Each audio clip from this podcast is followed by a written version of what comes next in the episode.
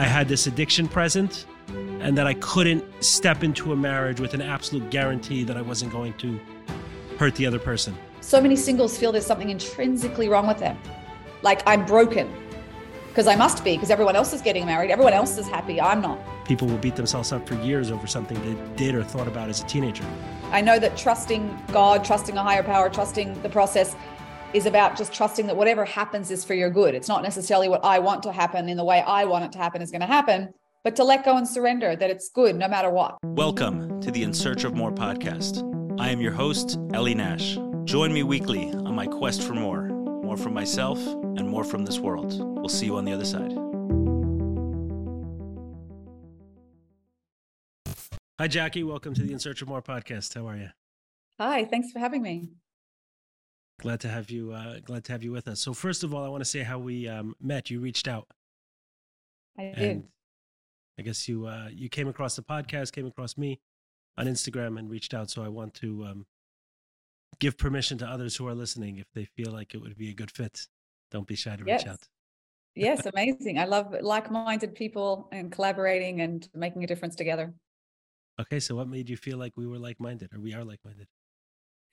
Just just values and your I, I don't know you so well but just uh you know just well, what i've heard your reputation and your content uh and just you know your passion for for doing good making a difference shedding light on important issues and uh helping people to grow. Awesome. Thank you, you. so the inner inner game seem, yes the inner game. You seem to focus on a topic that we haven't addressed yet on this um uh on this podcast which is dating preparing people for relationships. Yes so is, this is not something you've um, you've always done, right? You came more from a psych- psychology background, and today are a dating coach. Is that correct? correct? Yeah. So I was a psychologist in Australia, Sydney, Australia, and then uh, grew up completely non not connected to Judaism in any which way. Went to Israel, fell in love with with my Jewish roots, and uh, stayed there learning for a very long time, about eight years to ten years, and then came sponsored on a green card in Jewish outreach worked in Jewish outreach for 12 years and then went into being a dating coach as out of a result of my own painful journey with dating. Okay, so being that we love personal stories, can you share uh can you share some of your journey? That's always I knew that I knew that was coming. Um yeah, so I I as I said before became more observant from the, over the age of 30 already and in that in that Jewish world it's uh that's already you're already over the hill, you're already gone you know yeah i got married at 33 i was like uh my parents already said shiva for me. Exactly exactly. So i was already like everyone's worst case you know not worst case scenario nightmare and then i didn't get married for another 13 years from when i so showed up. married up in your 40s yeah i got married in my 40s oops sorry. I got married in my 40s and uh and I really, I really thought it was all over. I was going to be a cat lady. I was going to die by my by myself in my apartment, and the stench was going to be so bad after a few days, someone would find me eventually. But that's where I went in my head. And uh, you know, out of that painful journey, I learned a lot about personal growth, the inner game, and about how our inner reality really affects our outer reality. It's not just a nice little cute uh, quote from Instagram it is a reality that was so powerful, which came out through my story. So the brief, you want the brief story? Yes. how I, I, got married. Mm-hmm. So what happened was um, I work for still part-time for Olami, which is a global uh, Jewish outreach organization. It has 320 locations around the world. And I was in charge of leadership development, director of leadership development. That was my full-time job and loved it. And we were going to a big donors meeting uh, CEO of a big company who was Jewish, wanted to potentially do some philanthropy. And he was interested in leadership. That was my thing. So I went with the COO. And before I went in, the COO said, you know, Jackie, he's What does leadership mean in this context? Young leaders from all different YPs, young professionals and campus who want to make a difference in the world and to find them and to nurture them, empower them, help create initi- initiatives for them to make a difference in the world. Okay, so when you talk about leadership, you mean finding existing leaders and leveraging their influence to uh, to assist the organization or seeing the potential in someone and help nurture them to build them up to feel confident enough to make a difference or someone who has creative initiatives who need an outlet or need some support or guidance how to get their programs off the ground or initiatives Understood. Yeah. Okay, so, So- you're going to this donor meeting. So going to this donor meeting, he says, "I'm just warning you. Uh, this this guy is very direct, and he could ask you some personal questions." And I said, "I'm I'm good with that. I love Israelis, no problem." And so uh, I, I can handle I can handle it. He goes, Are "You sure?" They could be really personal. He did it to me. He likes to I feel who you are. And I said, which I found out, most philanthropists want to invest in the person, not the proposal. And so they try. He was trying to sense, you know, who, who what are you made of? I said, yeah, I'm good. So we go in, he sit down, he says, uh, there was the chief of staff, the CEO, my COO and, and myself. And he said, whose project's this? And the COO said, Jackie. And he said, okay, what's the numbers? How many? What's the, what, what's the project? So I start telling him all the details. And I said, you know, the, the mindset is you've got to be the change you want to see in the world. Thanks, Gandhi. You know, you've got to walk the walk. You've got to, rather than talk the talk. And he's like, oh, what are you doing to walk the walk? And I was like, ah, this is one of those questions.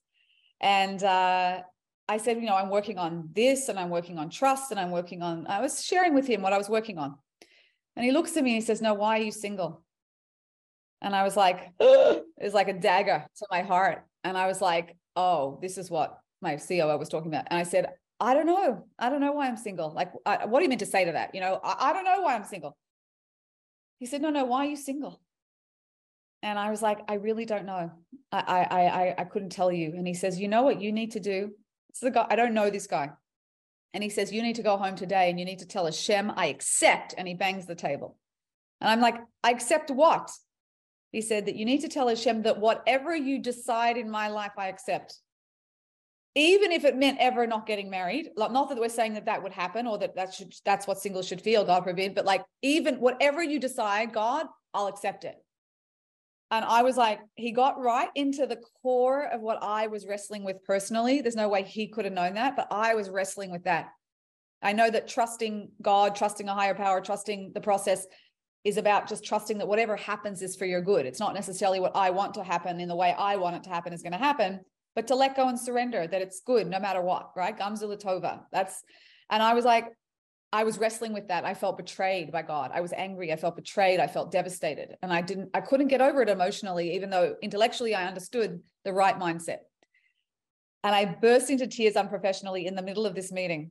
And I said, I try. Some days I do, some days I don't. Uh, And he says, nonsense. He said, that's like saying some days I believe in God, some days I don't believe in God. And the other two are looking down in their laps, like completely looking down, like ignoring, like it was very uncomfortable. Now it's turned into like this personal counseling therapy session with the CEO. And he said, You have to go home. He said, "Ex- Trust is a choice. Trust is a choice. Go home and choose to trust God and watch what happens because all God wants is our trust. He said, You can't do it to manipulate God, but just do it because you, you choose to trust. Anyway, I was a wreck. I had every liquid from every orifice at that point in the meeting. And at some point, there's no more discussion about the project. Nothing we had discussed came up. It was it was completely inappropriate. It was so unlike me personally to do this. And at the end, you know, the other two the whole time had their heads in their laps, looking down, you know, trying to give me a bit of space. And at the end, he had to leave because he had two banks waiting for him for meetings. And he says, you know, I like her. She's real. I want to work with you guys. And runs out. And then we just left there. And I look at the chief of staff. I'm like, I'm so sorry. And he's laughing, shaking his head. He said that that was the meeting. He said that's the best meeting we had in two weeks. and I I said "Uh, okay. Anyway, we left. He gave us some stuff to do for the project at the end, but to his chief of staff. But I I couldn't stop weeping for a few days. It was like something had been ripped off my heart. And there's a term, or lev, I found out, or circumcision of the heart. Like I'd never heard of it before and I felt raw in my heart, like something had been ripped off in a, in a good way. I was like weeping, but not from crying. And I went, I, I went to my rabbi's that Shabbat actually in Philadelphia. And you I, mean I- weeping, but not from sadness. not from sadness. It was like a shedding. Right. I'd never really experienced that in that way. I had to when I was becoming observant. I used to do that for about a year, and it was like yearning for closeness, connection. But this was weird. It wasn't yearning. I, I don't know what it was. It was a shedding. A And purging of sorts. Yeah I, I don't know i don't know what it was. And i asked myself honestly i did a meditation i'm very into meditation connecting inside. And i did a meditation on shabbat at my rabbi's house in philadelphia a couple days later. And i asked myself honestly why can't i accept? Really? I know god loves me. I saw god in my life everywhere. Why can't i accept? Yeah i know i want to get married of course. What's the issue in the relationship? And I said, a little voice came back from a very deep place that I hadn't been able to access before. And I said, because I am judging myself as a failure. If I don't get married, I'm going to feel like a failure. And then I'm blaming that on God because I'm I'm judging myself. And I realized I was doing this to myself. The judgment was coming from me that I felt like such a loser, such a nebuch, such a failure. And then I'm getting angry at God for making me feel that way, but I'm doing it to myself. It was such a realization, even though it sounds so obvious when I say it, but deep down, it, it really wasn't. And I decided very deeply there and then, I'm not going to do that anymore to myself. That that is crazy. I am not going to do it. No matter what, I'm worthy, I'm good. I don't need marriage to define my worth. I don't need marriage to make me feel good, to make me feel okay. I want to be married, but not from that place of I need it to define me. If someone would have asked you the question like point blank, not a, not addressed it in the way the CEO in your story did, but more asking you at that stage, did you attribute your self-worth to marriage, to being married? Would you have said yes or no to that question? Definitely no. I had a huge life, very successful, meaningful, fulfilling life, lots of friends, lots of great work opportunities. Absolutely not. And also, I had a very deep relationship with God and my own self for years. So I wouldn't have thought that consciously. But on some level around marriage, I just felt like a loser. And I think that's partly the society gives you that message. And then I bought into it. And I just, I didn't realize like how much I bought into that message that yourself. This idea that if you don't get married, you're a failure. Exactly. Yeah. It's so strong. It's so pervasive everywhere because because it's a value and we value marriage. I'm not dissing marriage. I love marriage. I love being married. Thank God. But it, it, it it's not a definition of self. It's an expression of self. And I literally made a decision not to do that anymore. And I remember then standing in front of God in prayer saying, it was two things it was acceptance of self and it was acceptance of God's will. And I said, God, this is not what I want. This is not what I want. I don't want to be single. It's going to break my heart if you keep me single. It will break my heart. It still makes me cry. It will break my heart. But if it's what you want and you decide it, I will do my best. I will do my best with what you give me, but it's not what I want. It will break my heart, but I will make the best of it. And I decided very deeply to, to come from that place of acceptance. And the next day, my husband was suggested to me. Really? The next day, the next day, my husband was suggested. And that blew my mind about your inner game. Blew my mind. Blew my mind. The power so, of so, our inner world to make a difference. That God gives us that power. So, how do you explain that? What was the energy that you were exuding the day before? Meaning, had your husband been suggested the day before that meeting with the CEO, what would have happened? Would you have responded differently? Would the meeting have gone differently? What was the? I don't know. I don't know. I can only look back and, gain, uh, you know, clarity. I don't know what it would have been like had it gone differently. And obviously, not everyone's life works that way, even when they shift. So God was trying to, I think, reveal something to me to show me the power of this work so I could help others. I think there was part of that because it's not a formula, it's not a magic bullet. But what I think shifted in me was I became a much bigger vessel to receive such an enormous bracha blessing. I became when I went when you go in when anyone goes into acceptance, particularly when it's not your will and you make your will like Hashem's will, Pirkei Avos, right? Hashem makes him his will like your will. It's literally that Pirkei Avos that ethics of our fathers. And I think what happens, what I felt inside is that uh, you let go. And when you let go and surrender your own will, you become a much bigger version of yourself, a much bigger vessel to receive that's that's my take on it but i don't know if that's if that's right you know right i'm wondering if it's more of a um, a spiritual thing that was going on or an actual physical tangible thing that was happening but maybe a good way to um, address that would be to give maybe some client stories of people who were struggling for a long time with getting married yep. met you you helped them with their inner game and then they were able yeah. to find uh, um, their match yeah, I had a client whose father uh, left when she was young, about you know, left divorced, but then wasn't in her life anywhere near as much, and obviously she developed a mistrust of men. And uh, she knew that she was scared of trusting men. What if she marries them and then they leave? What if she marries them and she finds out some deep dark secret? A lot of women have this fear, by the way. And that's because a part of her was so deeply hurt when her dad left, understandably. And that little part of her was pushed aside internally. I call it internal gullus, pushed aside, ignored because it was too painful. And it was hijacking her experience of dating, right? Because the subconscious projects into your experiences, as I'm sure you've discussed many mm-hmm. times. And uh, and it was now creating a self-fulfilling prophecy for her, right? That she wasn't able to develop deep bonds with men because she was so scared they were going to be not okay and then of course what happens they're not okay and they leave and it was it was it was uh, creating the same pattern for her she couldn't get married and when i taught her how to find that little part of her that's wounded and have a dialogue with it from your higher self from your adult self from your spiritual neshama whatever you want to how conscious of uh, this dynamic was she when she met you did she understand that this fear was holding her back from trusting other men she knew she was mistrustful, but that was all she knew. She knew she, I don't trust, she could feel she didn't trust. She could feel she was scared.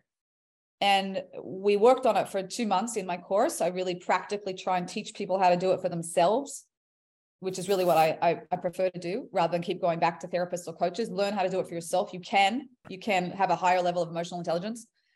And she learned how to do it. And in the middle of the course, her husband walked into her life. Literally, as soon as she learned how to hold that part of herself, and, and not let it hijack. And she could see it and she could actually access a higher version of herself. Her husband walked in, happily married to this day. And uh, it was unbelievable. Uh, literally, I, I have numerous stories like that. In the middle of the course, the guy walks in as they've shifted, because obviously that was the last thing to shift. Now, not everyone has that experience, but a lot do. Right. You know, and and you could see it. You could see it work like that when you. I have another one. Um, Another one just couldn't open up. She was like, she was invisible, middle child growing up, wasn't seen for who she was. Sorry for all the middle children out there, but maybe you mm. relate. And, you know, she was very adaptable and flexible, which is great quality, especially in marriage. However, when it comes to feeling special and seen and, you know, the one, you know, it was, it was much harder for her. And of course, what would she do in dating? She was terrified of not being seen and being invisible. And so she would, she would be quiet if there was any problem and she wouldn't say anything to the guy she was dating because she didn't want to rock the boat and be rejected and guess what he doesn't feel connected to her because she's quiet and just everything's fine and everything's great and he rejects her and she says see i'm invisible no one knows me no one meets no one gets to to connect with me so when she came to my course i said you have to speak up you have to speak you have to share what's going on for you we practiced we rehearsed and this guy talked too much and uh, she she said, I don't know how to tell him, but I can't get a word in. I said, You have to tell him. I can't get a word in. you have to tell him. It's hard for me. I'm quiet. It's hard for me to interject.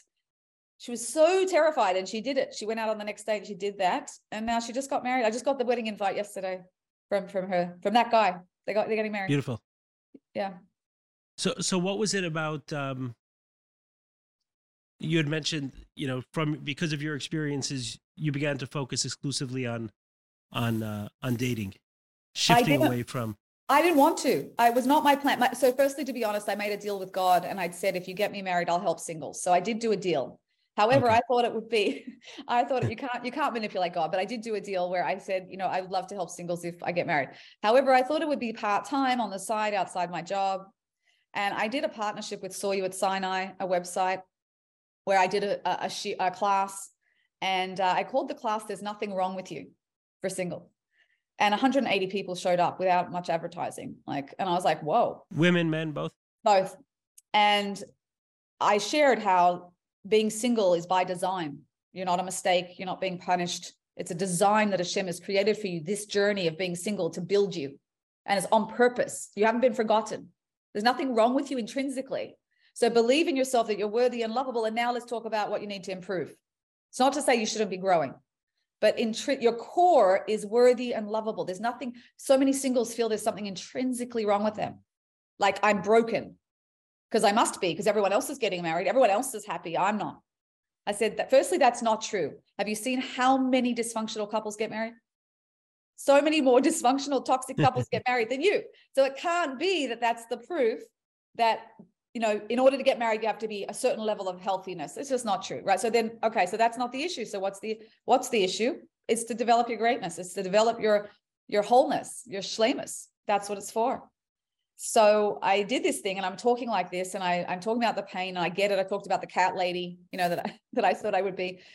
And I guess I was just being real about my journey as well, as well as the subconscious and how it plays out. And halfway through, everyone's turning off the cameras. And it's like, oh no, they're bored, they're checking email. You know, sometimes you like to f- have a finger on the pulse of your, your audience. And right, for sure.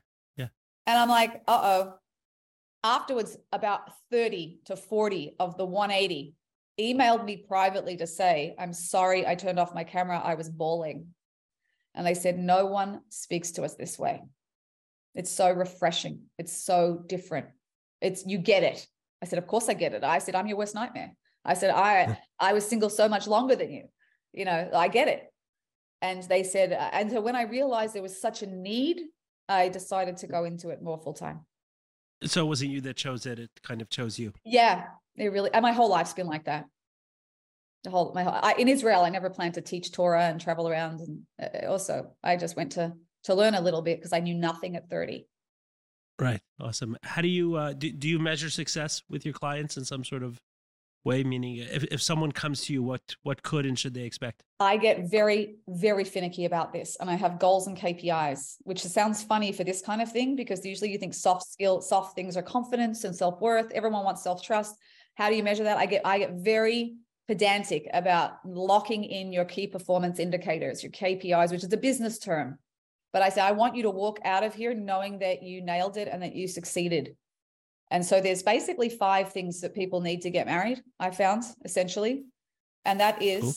ready, ready? Yeah, yeah. yeah clarity, clarity, clarity in what you're looking for. If you don't, it's amazing how many people don't know what they're looking for. They think they're going to find, they're going to know it when they see it. Uh-uh. You gotta, you gotta think it through. It's got to be led with the head. Right. So you got clarity.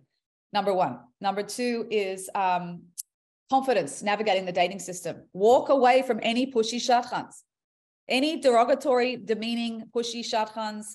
You don't need them. Hashem doesn't need them. You don't need them. You can walk away. You don't need to be demeaned because you're single. So navigate the dating system with confidence. You know, when do you continue with a guy? When do you end it with a guy? What does your profile say about you? Does it represent you accurately? Does it stand out? Like all sorts of practical things about the dating system. Number two. Number three, inner peace. If you don't have a certain level of tranquility, centeredness, groundedness, calmness, you can't show up on a date and be authentic. You can't even see who you're dealing with half the time.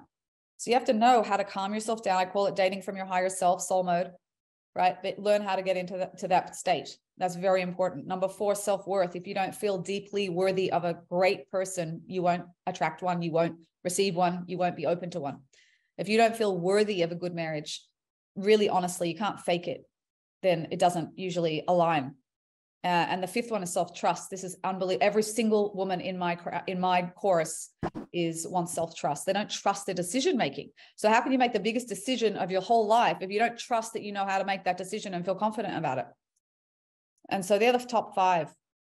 And then you have ways of measuring them. And so then I'll say, so let's say I'm talking to you and I say, okay, so how do you know you don't have self trust?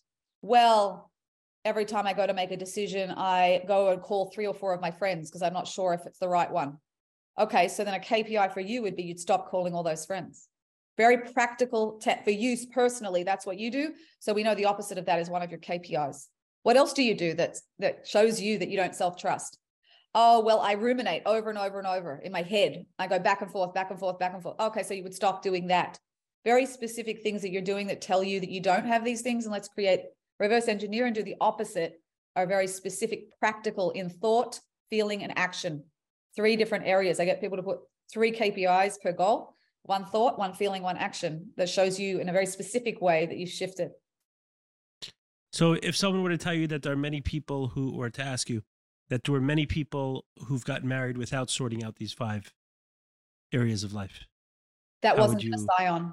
That's not the Nisayon. The people that come to me have, have tried for a while to get married and uh and or or they got they got either they, they let someone they gave their power away to a mentor or a guide who guided them and they trusted them more than themselves maybe and it was the right decision. But i i think generally um you need certain levels of these five to get married easily. Can you get married with angst and torment? Yes you could you know and anxiety for sure. A lot of right, people sure. very anxious. okay but that's not the goal yeah, it's not the goal. Why put yourself right? That? And presumably, if that's who you were dealing with, they would have they would already be married. Yeah, the ones that come to me are like, I've tried, I've tried a lot of things and it's not happening. What's got you know? I say, okay, so now you have to do different effort, different ishtadlis. There's got to be spiritual ishtadlis, practical ishtadlis, and inner psychological emotional ishtadlis, in my opinion. And I find that people do the practical very well, spiritual somewhat, like spiritual is like bitachon and tefillah, trust and prayer, and then Right. the inner work least least. This Okay, so that's where your that's where your focus is. I do spiritual and psychological, and I touch on the practical if they need it. But it's like a third, not even a third of my course. Whereas most date, that's why I don't know what to call myself because most dating coaches will be very practical and a little bit on the psychological, emotional side. I delve in deep dive into the subconscious so that people can access the deeper drives and motivations. But I guess because my background psychology, I feel comfortable doing that. Right. And also you're seeing success Yeah, approaching in that way. Yeah, and it was my journey. Yep. Right. That's true. The uh the personal journey is the best um I don't know, the best director Yes, hundred percent. in so in some ways. Do you see a difference between uh, men and women in terms of the type of preparation that each need? I don't see men so much one to one like that in a deep way. Uh, but I do think that the tools that men need are different. I think that the inner work, the meditation, the mindfulness, the connecting to yourself internally is harder for most men. Uh, not all men, but for, for a lot of men. Doesn't mean they shouldn't do meditation or hisbodedus, but I also think men need mindset work of like what's a realistic perspective. I just had a guy who came to me completely paralyzed with anxiety and I kind of saw him. I, I agreed to see him paralyzed with anxiety. Am I making the right decision? Is there someone better out there for me? Right. So men are always about like, better, someone better out there. Hard for them to narrow in and focus, right? It's very different to women. We have no problem with that at all. So the, I think the issues are different. They don't have the self-worth issues. It's like how many women, you know, could I, you know, could I have, so to speak? Like I've got to settle on one. Are you kidding me? So there's like that natural young, immature drive. This guy was young and he was paralyzed by anxiety and how to separate out the anxiety from the woman i think is important rather than it, the anxiety is telling me that this is wrong i think that's a very important point and sometimes it's about getting out of being self-absorbed what can i get from this what can it give me sense of entitlement uh, rather what can i give how it's going to develop me to step into this as a man as a giver as a provider you know to take responsibility is going to is what's going to develop me and is this the person i want to invest in to do that with so it's like a mindset shift. And women women have no issue with it with that. So I think the issues are very different. Interesting. Do you have a um like your list of five that you have for women, like a clean list of five? Do you have something similar for men? No, No. You don't. And because I didn't live it, you know, because right. I'm not, I'm not a man. But I, I would be so curious to speak to a male dating coach and see what their five, like what they would say the five are. But I definitely Right. You going into you have me thinking as as we're talking what because there were definitely things I needed to do to prepare myself uh, for marriage. In my case was different because I met my wife in 2013. Uh, prior to that, I wasn't comfortable um, even calling anyone a girlfriend or saying I'm dating someone. Like I was too afraid of that. I got to that stage, but I wasn't able to get married. And it was after meeting her that I focused on recovery from sex addiction. Mm. And then five years later is when we eventually got married. But I'm trying to think if there were any specific, there definitely were, but were there any specific mindset shifts or other things that I, I had to go, I had to get around in order to, to get there? I'm not sure. I think I think fear of commitment is huge. I would put that if I had to guess, I would say that's one of the five for men for sure. Fear of commitment. Yeah, there was that. There was also, this was after years of therapy and years of um, recovery where I didn't trust myself not to hurt her as well. Right. Right. So, like, that was, I kept telling myself that if I'm sober for a certain period of time, then I'll propose. And I couldn't, I couldn't do it. It was like so much pressure to stay sober for that long. I, I couldn't do it. And then eventually I said, you know what? Like, we're going to be together. I'll just make the commitment and work it from there. And then it was only after I got engaged that I had the um, kind of fortitude to, to stay sober in a different way. Not that it was my reason for staying sober, but it was that heaviness that was sitting on me from before kind of disappeared. Maybe Mm. similar to what you shared about acceptance, where it was like, I just had to accept where it's at. And then from acceptance, you're able to meet the right person. I kind of had to accept the fact Mm. that I had this addiction present and that I couldn't step into a marriage with an absolute guarantee that I wasn't going to hurt the other person. Right. Like I couldn't I couldn't know that with certainty. I can just I can know other things like in the event I did here are the steps I would take. If something happened, I would be honest. Like that, I can be sure about because at some point in time, I know I can come to my senses. Interestingly, today, I don't see it like that at all. Like I don't see it that way. I wouldn't say the same things, but at that point in time, it definitely was there. If you if you took this out a little bit, right? So you focus on some individual stories, right? The micro. If you took it back out, a lot of people describe the the current situation of you know many singles struggling to get married as a crisis. They'll you often heard that word associated with it. So on on a macro level, what do you feel like is is going on, and what are some things that you feel could help with uh, the crisis? If you would you use I, that word to describe the, I'm allergic to that word. Okay, I'm, I'm allergic because from from my position of working with singles, because I think it is only poison and I have no idea what's going on on the macro level, honestly. I, I, have no idea. I don't even bother myself with it. I look at the single in front of me and say, what do you need to do to be able to get married? And one of those things that you must do is that spiritual hishtadlus, which is that you have to trust that it's not a big deal for God to find you one guy. So what do you care about the shidduch crisis? You need one guy. So why are you worrying about the macro? what we're meant to worry about the macro of the whole world we were all worried about the macro of all the every little detail of covid no if you did that you went crazy right you have to leave it to god you have to step into surrender at some point. and so i asked this to rebbetzin kamenetsky she should have an aliyas neshama Rav Shmuel's wife um, i asked her this when i was single i would go i'm very close to her son Rav Shalom and i would go there often for a meal for shabbat and i would ask her i would play out my yetzer hara literally every argument my Yetzer Hara would say I would play out with her and I would then wait for the Yetzer answer, you know, from her. And she literally said, there is no such thing as the shidduch crisis. She's like, grab my hand, you know, and she'd be like, it, it's just you and Hashem. Stop it. You know, like it's just you and Hashem. And I just had to hear that like 50 times it to go into my right. heart to just like stop worrying about that. It's all that worry. You can't do anything about it it doesn't affect your personal life really unless you think so uh, I'm, that's it's like saying uh, god can't find me one guy you know uh, leave it up to god like what you know okay right. people no, i often often when talking to, to, people about business i make the same point because people say the economy was terrible the economy is great and I, how relevant is that to this specific business right here right now? That's exactly. the economy is relevant to companies like amazon right? It, it shrinks by 3% or goes up by 3% their business. Because they're because they're taking up so much space they're going to be affected by the 3% but the little right. bit of business i need to to survive right. the economy can right. and and hashem can send you anyone and anything at any time and uh you know listen for big communal leaders who are worried about who really are in the macro i don't envy them okay they've got to they've got to make some decisions or they have to look at what would help the the klal but from that's not my job and that's not a singles job. What, what are you going to do? Well, what, what are you going to do if you worry about it? You know, all that means is you're not trusting Hashem for you personally, because people are worried for themselves personally. They're not worried for the klal usually. It's right. Usually, so yeah, uh, keep it. It's definitely lane, a different kind of worry. Yeah, stay in your lane. Stay in your lane. Focus on what you need to do and trust Hashem. And by the way, I mean, I teach this in my course because it's so powerful. Bitachon is the one thing that literally lifts you out of the natural realm into the supernatural where those rules don't apply. And it says specifically, whatever you give your power to, you are the mercy of.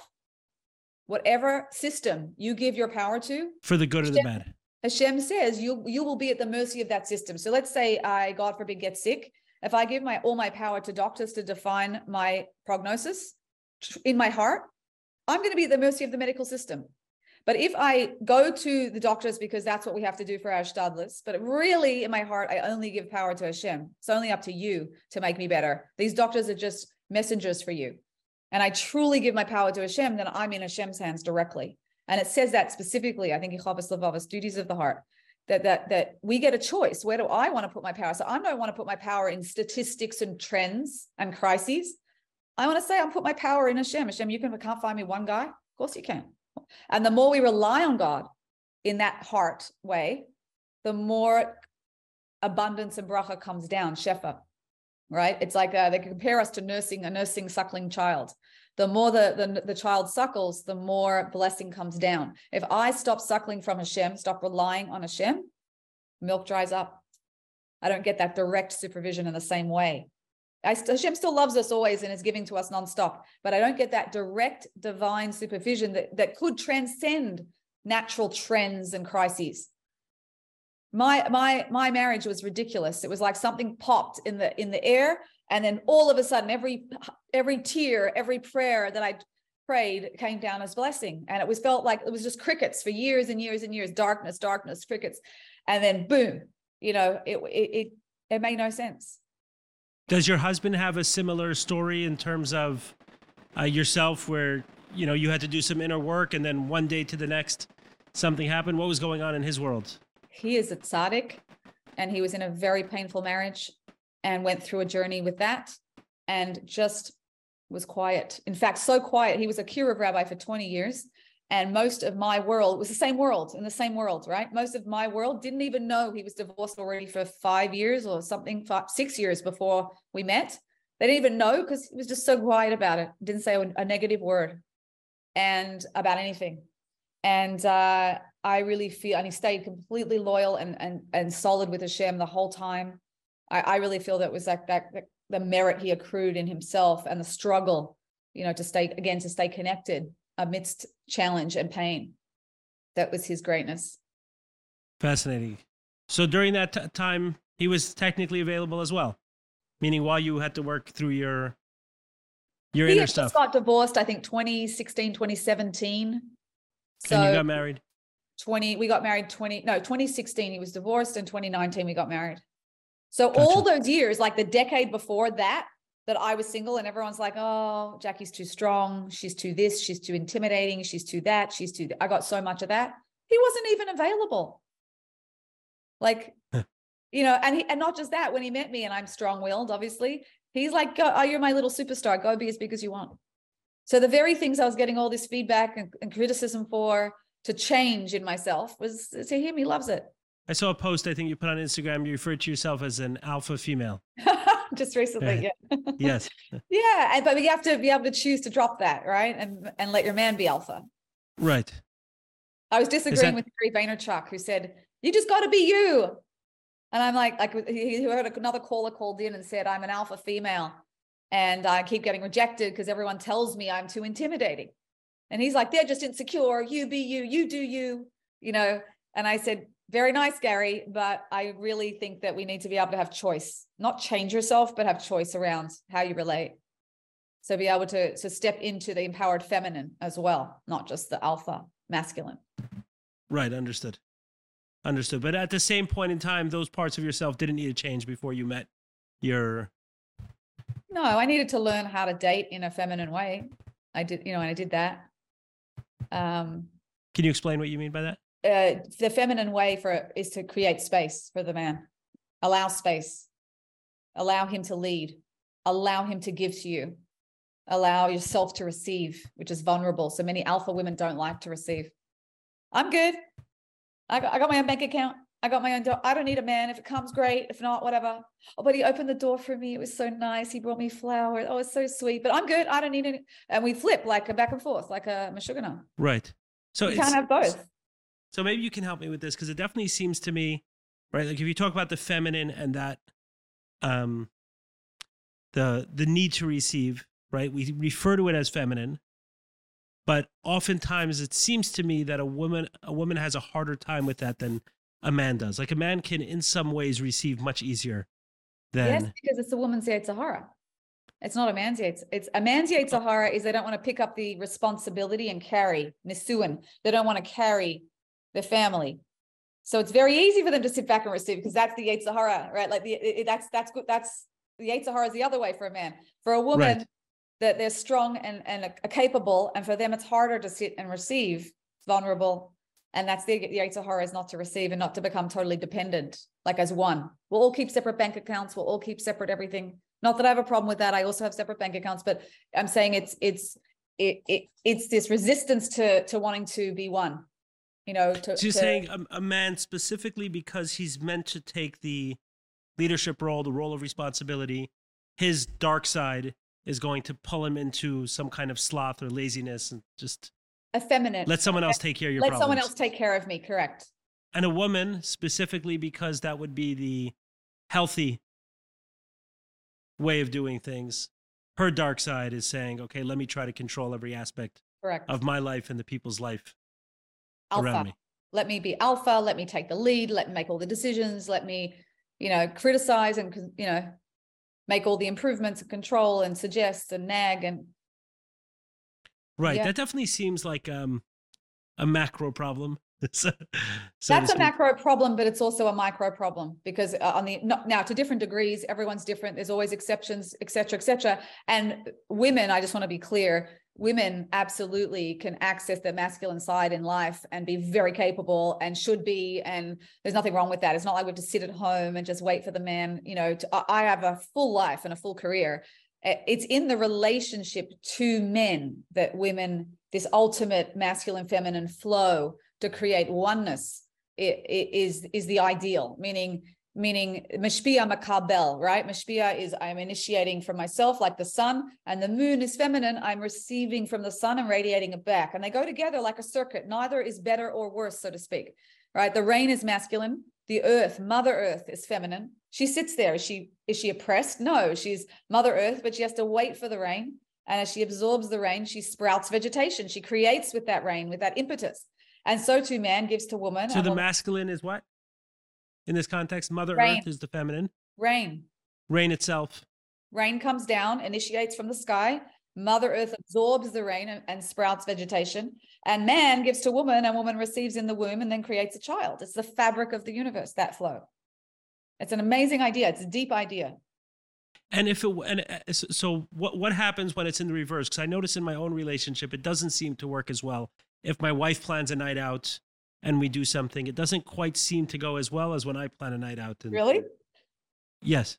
ah, Not not. She usually plans because it's more towards to her liking, and you know, my dark side wants me to chill, I guess, and hers wants to control. But um, I just I'm wondering, like, if it's the male female dynamic, then why why don't you think it'll work well in the reverse? Meaning it's happening anyway between two people where one is deciding and one is being decided for. So within the relationship between two people, it's happening anyway, but it's just happening from the reverse side. The male because that's what that's the So- direction of the flow so to go the other way would block the flow how why does that happen maybe because Chava came out of man and so man she was part of him and that's it's i don't know but it's I- definitely something you see. It's not unique to right to to my relationship. That's Correct. Yeah, something. It's a con. It's a constant dynamic. And not only that, unfortunately, I have some friends from way back at SEM who are strong like me, and they married the sweet, sensitive guys who can't get their act together, can't get a job, or can't hold a job down, or can't provide. And they are super capable in doing everything. And there's a lack of respect and a lack of shalom bayis and a lack. It's very, very hard. But they kind of wanted, you know, to wear the pants at the beginning because that was their personality. And I, I don't know why, for some reason, I was very clear when I was dating, I don't want to wear the pants. Like I don't want to be the boss. Even though I'm strong-willed, I don't want to be. I have to work at it, but it's I don't want to be. I, I just didn't want to be. so it's it's giving it's giving space for for him to receive. I'm very interested in this. Giving um, space for her to receive. for for for the woman to receive. In your case, for yourself to receive. Yeah. It's hard. it's hard. Right. It's right. What's interesting to me is like that specific where it's you're the first person I asked this question to is why it seems to be so easy for men. Like it's just That's I don't know. Maybe this is a um, uh, it's whatever. It wouldn't be an appropriate example for this setting, but there's there are other ways to make the point where it's so easy for a man to relax and to receive something, where for a woman it's not as it's Yeah. it's not the natural um, flow of things. And I wondered, right? It almost seems like you're fighting nature, but you're saying like the dark side is pulling someone towards that. Yeah. Yetzer Hara. One of my rabbis told me that once. It was amazing. So the Yetzer Hara of this generation for men is not to be able to to to carry the achrayas, the responsibility.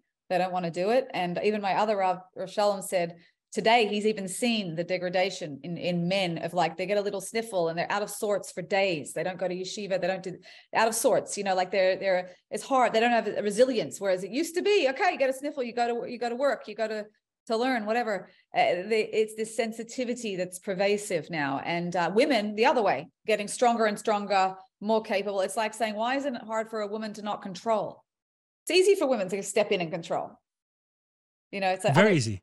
Very easy, but that's because it's, Right. uh, like saying it's the same as you saying why why is it so easy for us to sit back and chill? It's the same as women saying, well, why is it so easy for women to step in and control? Because that's the yeah the not I don't, I wouldn't call it the dark side, but I guess it is on some level. It's not it's not us stepping into our elevated self, right? It's not us stepping step, stepping into our elevated self. So so what is the what is the challenge? Meaning from the male's perspective, I understand it exactly. I want to sit back and chill. Right? I get it. I get it completely. What is what is so hard for the for for um on the, the feminine side to do the same thing, for a female to do the same thing? It's vulnerable. You could get hurt. Surrender and receive. When you receive, you're open. Number one, you're open. And number two, you have to let it in. So it feels like it feels vulnerable and you could get hurt. You could get hurt. And then you owe. Once you've received something from someone, you kind of feel indebted to them. It's also vulnerable. So maybe it's connected also to being like men are physically the physically stronger species. So being in that position doesn't put themselves at risk in the same way that a woman putting Yes. themselves. Women feel same position does. vulnerable a lot walking down the street in a dark night. You ask any woman, they're always thinking, How am I getting home? And am I going to be safe? Always. Men don't think that at all. We're always we're, we're always aware of safety and sensitivity to that. Right. We I've, I've noticed also with women sometimes there's like let's say a comfort a comfortability with um expressing expressing whether it's expressing affection or stuff like that but it can mask as um a desire for intimacy but it's actually not a desire for intimacy what do you know what I mean? What can mask as a desire for intimacy? the outward expression of affection i love you i want you i like those that expression can it all can often look like intimacy like i've seen that where it, it looks like oh this person is interested in a close connection but it's always from an external expression of versus a um receiving so what's it it. masking? The same thing a fear of intimacy right so for a man a fear of intimacy may look like this being disinterested Avoidance. Yeah. right avoidance for a woman it may look like expressions of affection or maybe expressions of neediness or i want you to come home or i want to spend time with you or i want to do those things and is actually masking the fear of intimacy in the same way Right. Or that neediness comes from just anxiety and insecurity as opposed to desire for closeness. I need Correct. to, oh, it's usually a fear of abandonment or anxious attachment is that neediness and that like, where are you going? Right maybe if i explain the and- point in a different way so you know in um in kosher there's this principle that uh, right we, we don't eat blood right but if you the salting after the uh, cow is slaughtered after a cow is slaughtered it goes through a salting process So Mm, the meat is covered in salt and the blood comes out. When you see it through that process, the meat is actually sitting soaked in a pool of blood. While it's being drawn out, it's being soaked in a pool of blood. So Mhm. the obvious question is like, okay, now it's not kosher. It's just been soaking in a pool of blood. right. So the Jewish principle that's taught, the, the kosher, the principle that's taught is that being that the meat is busy emitting things, it's not absorbing anything. Uh-huh. Like right now, it's in, it's in the, uh, yeah. And- it's in a Mashpia- status of Mashpia versus Makabel. Literally. exactly. It's in the Yeah. status of. So what's happening is the salt is pulling the blood out, so the meat is expelling something. So even though it's surrounded by blood, it's not absorbing because it's not in the absorbing mode. I hear you. Yes. Right. So I kind of feel like the same concept sometimes, right, with females that happen where there's a constant emitting of energy and therefore there's no absorption. Beautiful. I love it. You know, your Rav Dessler quotes you, quotes this. Rav Dessler says, where where demand begins, love departs. When I demand, demand, begins, I demand when you're going to be home. It might even if it's like it looks like closeness, but love leaves when that happens. Meaning you, you can't have both. It's like two different states, two different worlds. right. Meaning what what I what I think would happen is that as soon as that closeness actually came, the person would run for the hills. Yeah, yeah. well, that's what they call the dance of intimacy. There's a certain dan- there's a certain distance that every couple feels comfortable with. And when one edges closer, the other has to adjust that, mm, back away. And if the other one comes closer, the other will also back away in some way. And so you can go like this back and forth. but keeping the same distance. Oh, Yeah, it's very That makes a lot of fascinating.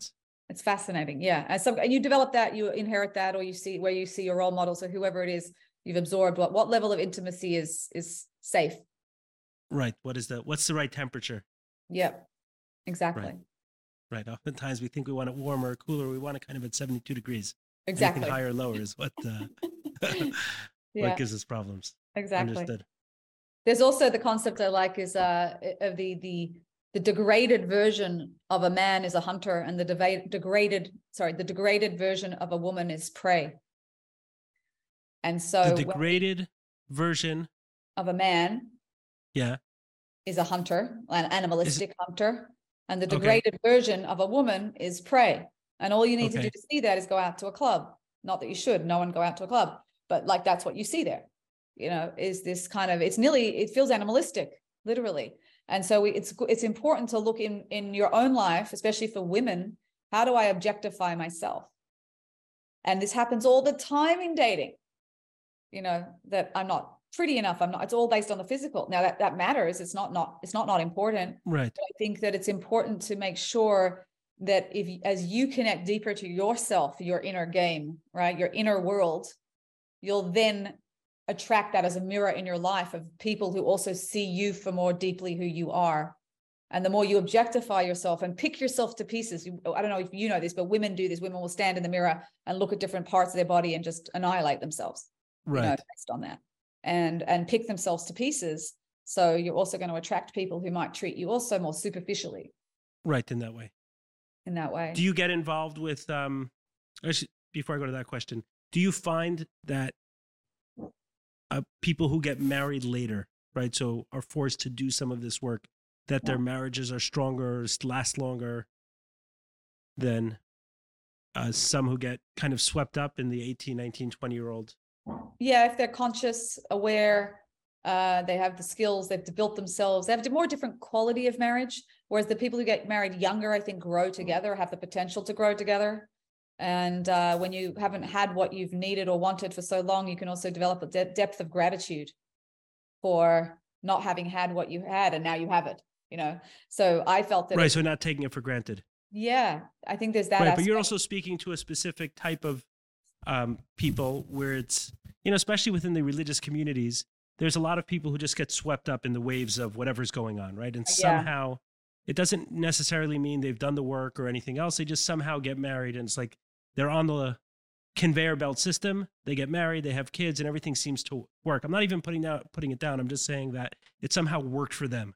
That Yeah. the system that was laid out like gets to about 75 80% of people and they just are part of that and everything works and then you have those that are not part of that and they're forced to do a certain level of work in order to in, in order for it to um in order for them to benefit from the system that's that's there for those people do you find that doing that inner work also translates to strength once the relationship is once once the relationship begins and not just as preparation for the relationship Oh, 100%. Because the more you know yourself, the more you can express that and uh, be emotionally intelligent in the relationship for sure. 100%.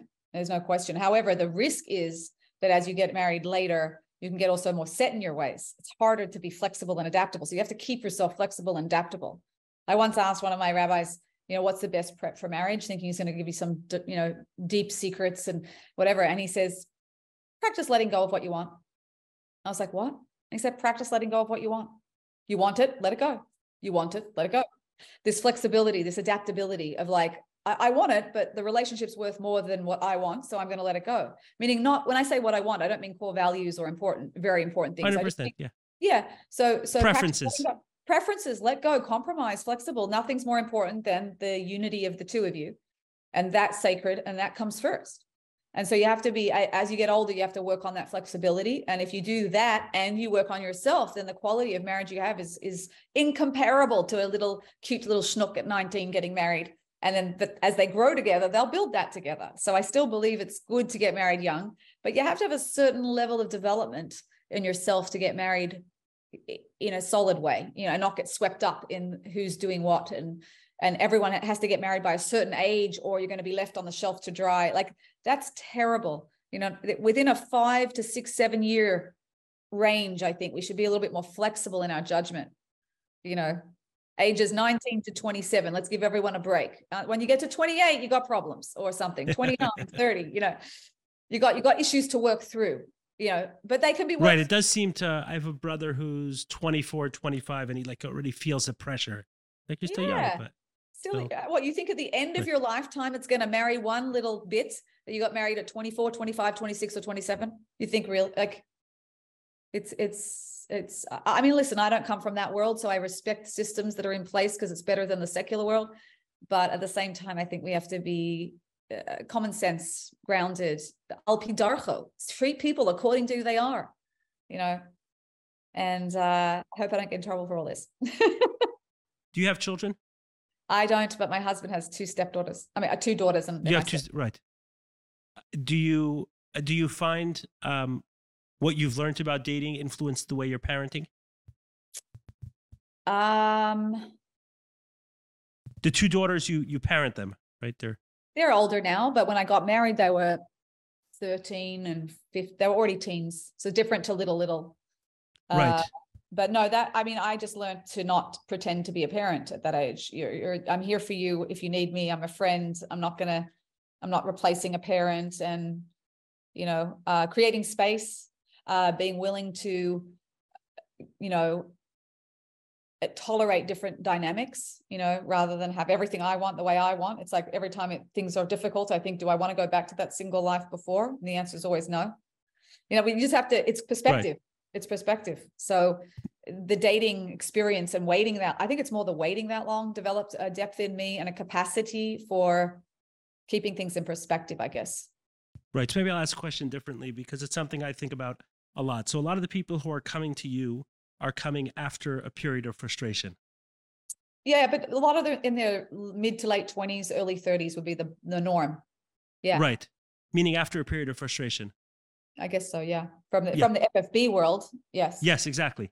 Yes. But they themselves, they're feeling a certain sense of how come I'm not at this place sure. yet. Yes. Right. I want to be married. It's not happening for me. It's happening for everyone else. But everything you've talked about are things that every single person can benefit from self awareness, um, et cetera, et cetera, right? The things that you've, the list of five, the clarity and everything else that you spoke about are things everyone can benefit from.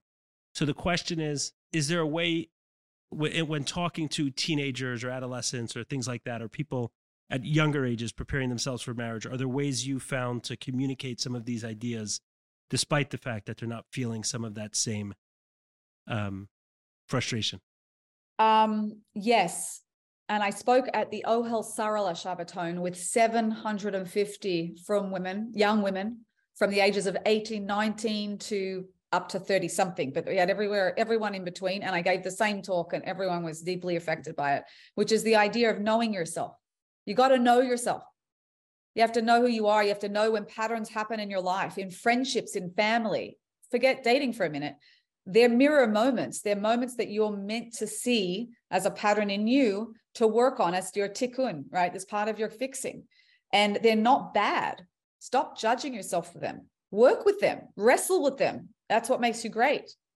And so we most people think I just got to fix my problems and then I'll have a happy life and then I'll be good and then I'll be successful. But it's those pain points in your life that are the source of your greatness and of what's going to build you. And that's what Hashem God wants you to look at that's what that's a mirror for you. So notice your patterns. What are your patterns? What are your holes that you keep falling into over and over again? You know, okay, what so- are your struggles? You know, the, the Rav Shalom said the Gemara says there's two, two, two hints to your tikkun. There's two major hints. One is which taiva do you struggle with more than anything else?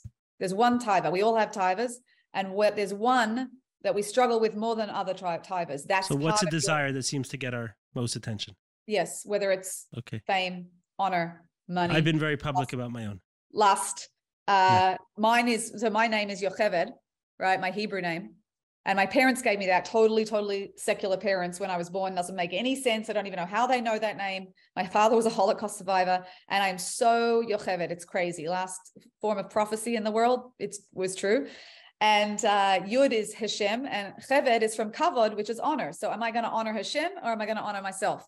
And from a very young age, I was in front of audiences, dancing, professional dancer, and then on TV on the Today Show in Australia, young, ridiculous 20s. I was on there as a psychologist, as the resident psychologist.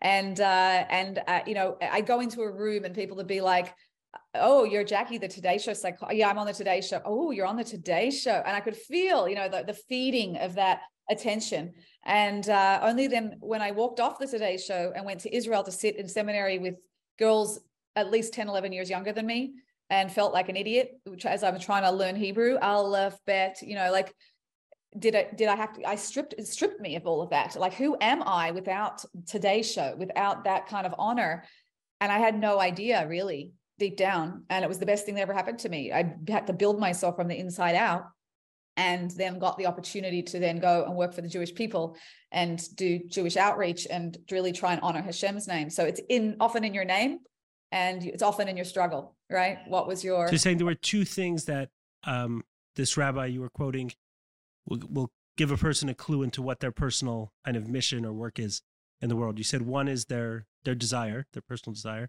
The second the second is uh, what are your accidental mistakes? What mistakes do you keep messing up on inadvertently? Like you go, oh, I can't believe I did that again. Uh, how did I get? How did I get here? How so did some I? How am I showing up. the same person? How am I being in the same circumstance? How I've got the same type of boss again? Are you kidding me? How did this happen? Because that's your tikkun. That's what you're meant to work on. Okay, so in terms of in, in terms of so patterns showing up that don't seem to make sense and then your specific desires. So, what did that mean for you personally? How did you connect that to your own work? Are the patterns? No, the, meaning those two things. So, someone's wondering, okay, what is my mission? What is my work that I need to do in the world? So, you'd reference your own desires. I'm trying to think for myself. Like, I've been very public about um, my own taiva, so to speak, my own desire, right? Now you're probably helping people in that very much so. Uh, yeah, a lot of the work I do is talking about uh, that 100%. Yeah, and I went into helping singles. So it's often often your tikkun becomes part of your tafkid, your purpose. Not always, right? You're the nice, nice nisayon, get through the nisayon, and you become the flag and right. banner, nice for the world. So often, uh, but it doesn't have to be about a public position necessarily. No, sure. Yeah. So I'm I'm sorry, I'm not clear on the question. I just you were saying that there was a rabbi who gave two points. So I just wanted to make it practical, like what you took from that. That's all. What I he gave two points as a way to recognize his personal mission, or someone re- wanting to understand their personal mission.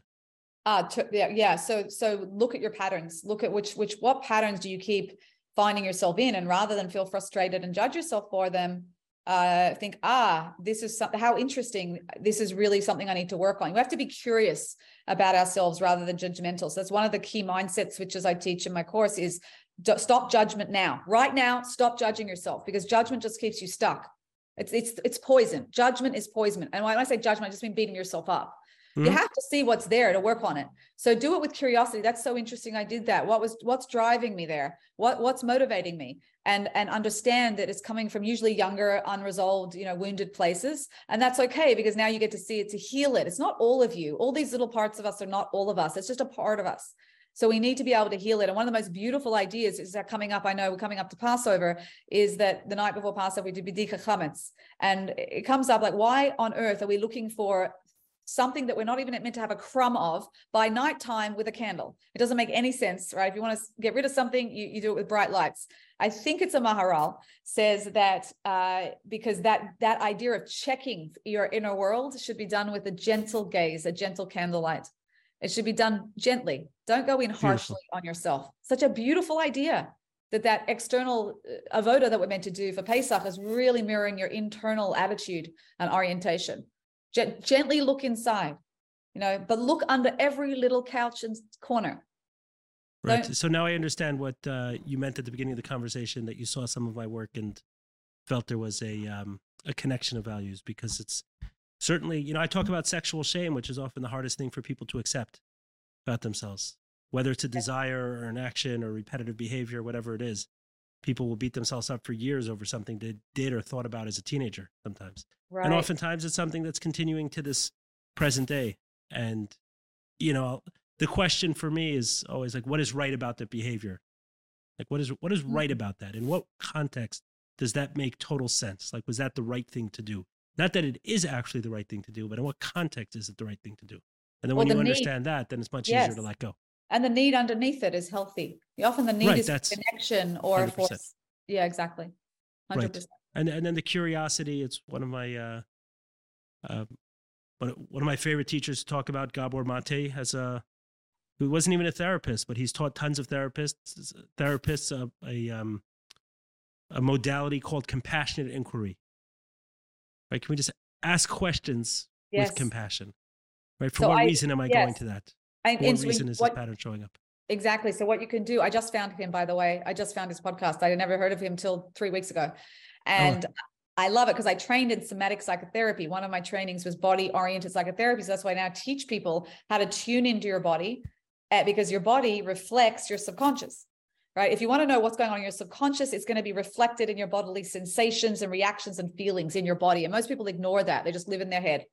And so once you know how to tune into your body, and you ask compassionately with inquiry, right, with questions, what's going on there, and you know how to tune into your body versus your head, you'll get amazing answers back that are from your deepest subconscious. So that's what I'm passionate about teaching people because you can just jump so many years of just talk therapy. I'm not, I'm not bashing talk therapy. There's a place for it. It's amazing. It's important. You get insight, but it's limited. Most of my clients come and say, I know what my issues are. I can't change how I feel about it and you can change how you feel about it through going through the feeling and the sensation in the body.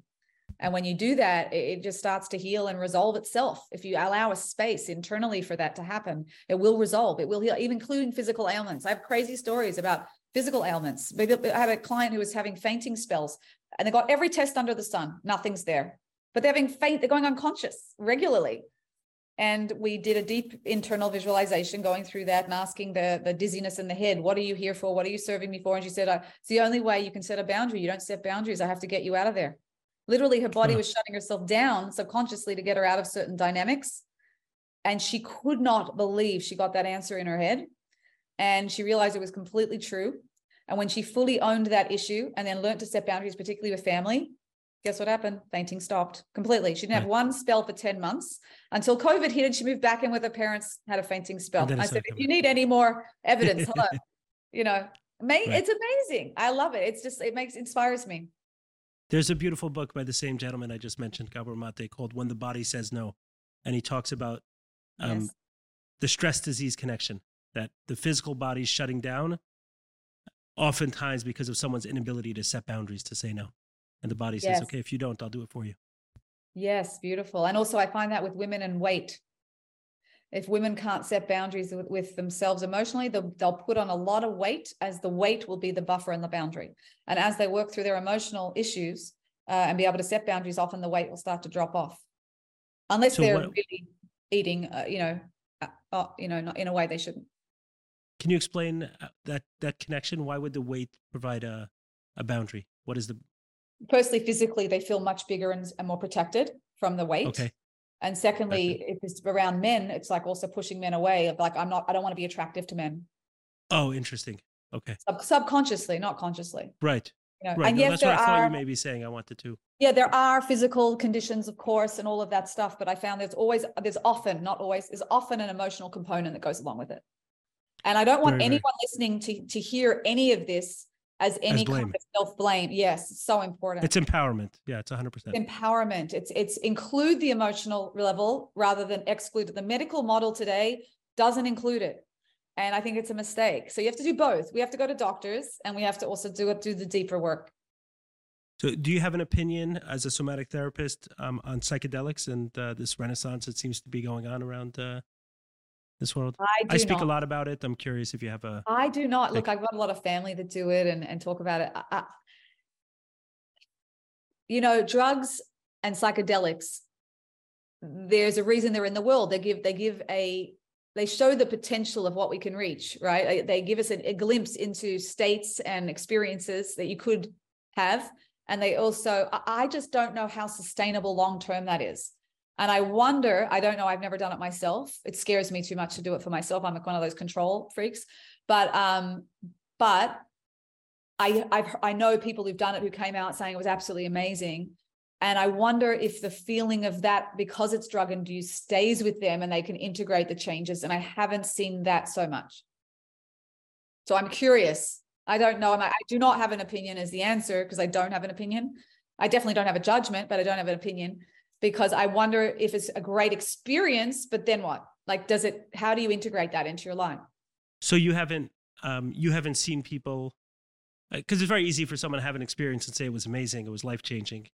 The question is, like, will someone see the change um, in front of them? So you haven't seen that? No, I haven't. I, I've people have a very clear vision of certain things that they're scared of, or certain things that they're they have issues around, and certain insights about themselves. How does that translate into change? I don't know. I think that that that clarity fades because it was from a heightened experience. It the the clarity of the feeling they had when they came off it fades. And the question is, unless you put something into action on a physical, tangible, concrete level, it will fade. That's the nature of those experience. Any experience, any high, any inspiration will fade. So I don't know. I'm op- I'd love to hear from other people. Right. They, we can discuss they, it offline or we can discuss it here. I mean, I'm a, I'm, I'm a proponent of it, not in the sense that I'm an evangelist for it, like everyone should do it, but I'm in a sense, I'm, I'm definitely a fan for it being like a very reasonable and accepted approach to healing that should be considered just like any other. Like mm-hmm. even the category of calling some of these things drugs, like I um I react to that a little bit because even that is a suggestion of some sort of programming that someone put on some of these things. Like I'll give you an example. Right? When we suggest a drug, a drug is often something. Let's say we call alcohol a drug. One of the hallmarks of a drug is that the more you take, the more you need to take for the same experience. Mm-hmm. Whereas psychedelics, it's the reverse. Mm. The more you take, the less you need. And then people will talk about, and that's both in frequency, that people like they don't need to do the experience as often to feel the same way number one but um, more maybe a, a better measure of that is actually in the in the dosages of it. So if you think about someone who drinks alcohol maybe the first time they drink two ounces of alcohol and they feel a you know a crazy buzz. But over time people are drinking half bottle of alcohol in order to get that same feeling that they felt from two ounces if you take let's say psilocybin or ayahuasca or some of these medicines, these psychedelic medicines, people will describe the reverse. I once needed a mm-hmm. five gram dose in order to feel the medicine. Now I can do it with a one gram dose or a half gram dose. And people will talk about those kind of things. So you're hearing something that's very different than a, a drug experience. In terms of whether it's sustainable or not, um, I have my own experience for it. I used to need, I used to feel like I needed to go to three, four meetings a week to stay sober from pornography and other sex addiction. And it wasn't only sober; it was more like those early onset of emotions that eventually would lead to triggers that eventually would lead to acting out. So I would notice that in a very short period of time. If I was not going attending meetings, let's say for two or three weeks, not I would notice it. That's irrelevant if I would notice it. My wife would notice it. Mm. Eli, you haven't been to meetings in a few weeks, right? Maybe you should go. She would notice a, uh, an irritability, a shortness, a, uh, something start to set in. And um, I haven't been to a meeting in over a year. I don't feel that. She doesn't, she's never commenting on it. So I've seen that, and I attribute that um, very closely to uh, to psychedelics. And I've had very little experience with drugs prior. It wasn't my experience mm-hmm. at all. So I definitely think it's something that needs to be paid attention to. There's no question yeah. that there is a certain level of integration that's needed to to ground the experiences and understand like what to do with it and how to actually benefit from it. But how did you do that? So for me, I had a lot of that before, right? I right. didn't come in. I don't know how I would have approached, you know, at the end of the day, with any experiences, right? The experience are feelings or visual, and then we put language to those experiences. So what is our language that we have going into it? And many people don't have the language, right? You'd almost call it in right Hasidic philosophy, you'd call it oros and keilim, right? You have lights, but no, a word is a, there, there's no such thing as a tree. There's this thing, and then I'm going to capture it in a word. I'm going to call it a tree. but the word is not the thing. But the word Right. allows me, to, right? The, the word tree is not is not It- tree. It's the It's two separate things. Yeah. But we have this word in order to describe this thing so you and I can understand it. So the same thing happens after these experiences that I find in my own that I have a lot of language around healing.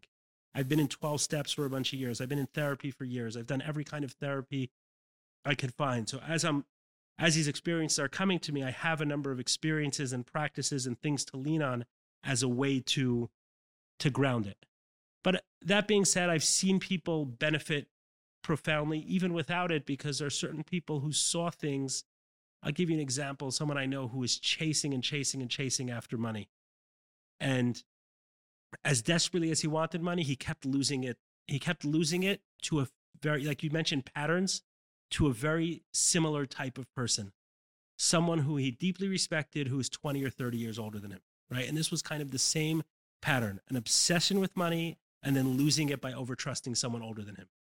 And then very quickly, first psychedelic experiences, recognizing that the relationship with his father and a loss he suffered there was still very much affecting his life, and him chasing after something in those relationships was both his need to prove himself financially, and the reason he kept losing it was because he was so desperate for a father figure that these Love. people were doing. Yeah. So, regardless of anything that he does after this, he'll never unsee this. He will never be able to live Right. as blind as he was living prior to that experience. And that's some of the quality of it is that there are certain experiences people have that they cannot unsee.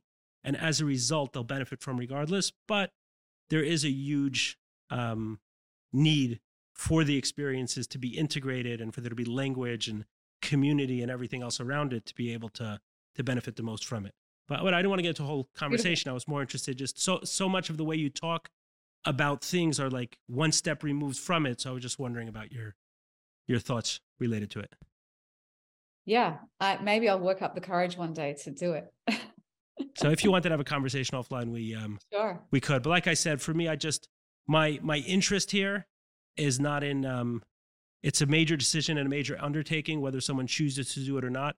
My interest is only that it should be considered um, as available as anything else. If Mm. someone is is considering going on prescription medication Right. because they're dealing with depression or anxiety, they should just as likely consider uh, psychedelics. Like these things should be available to us as one of the options. I'm not saying any of them should be done necessarily, but they should be considered like Options. everything else and a label of it like, oh, this is this drug experience.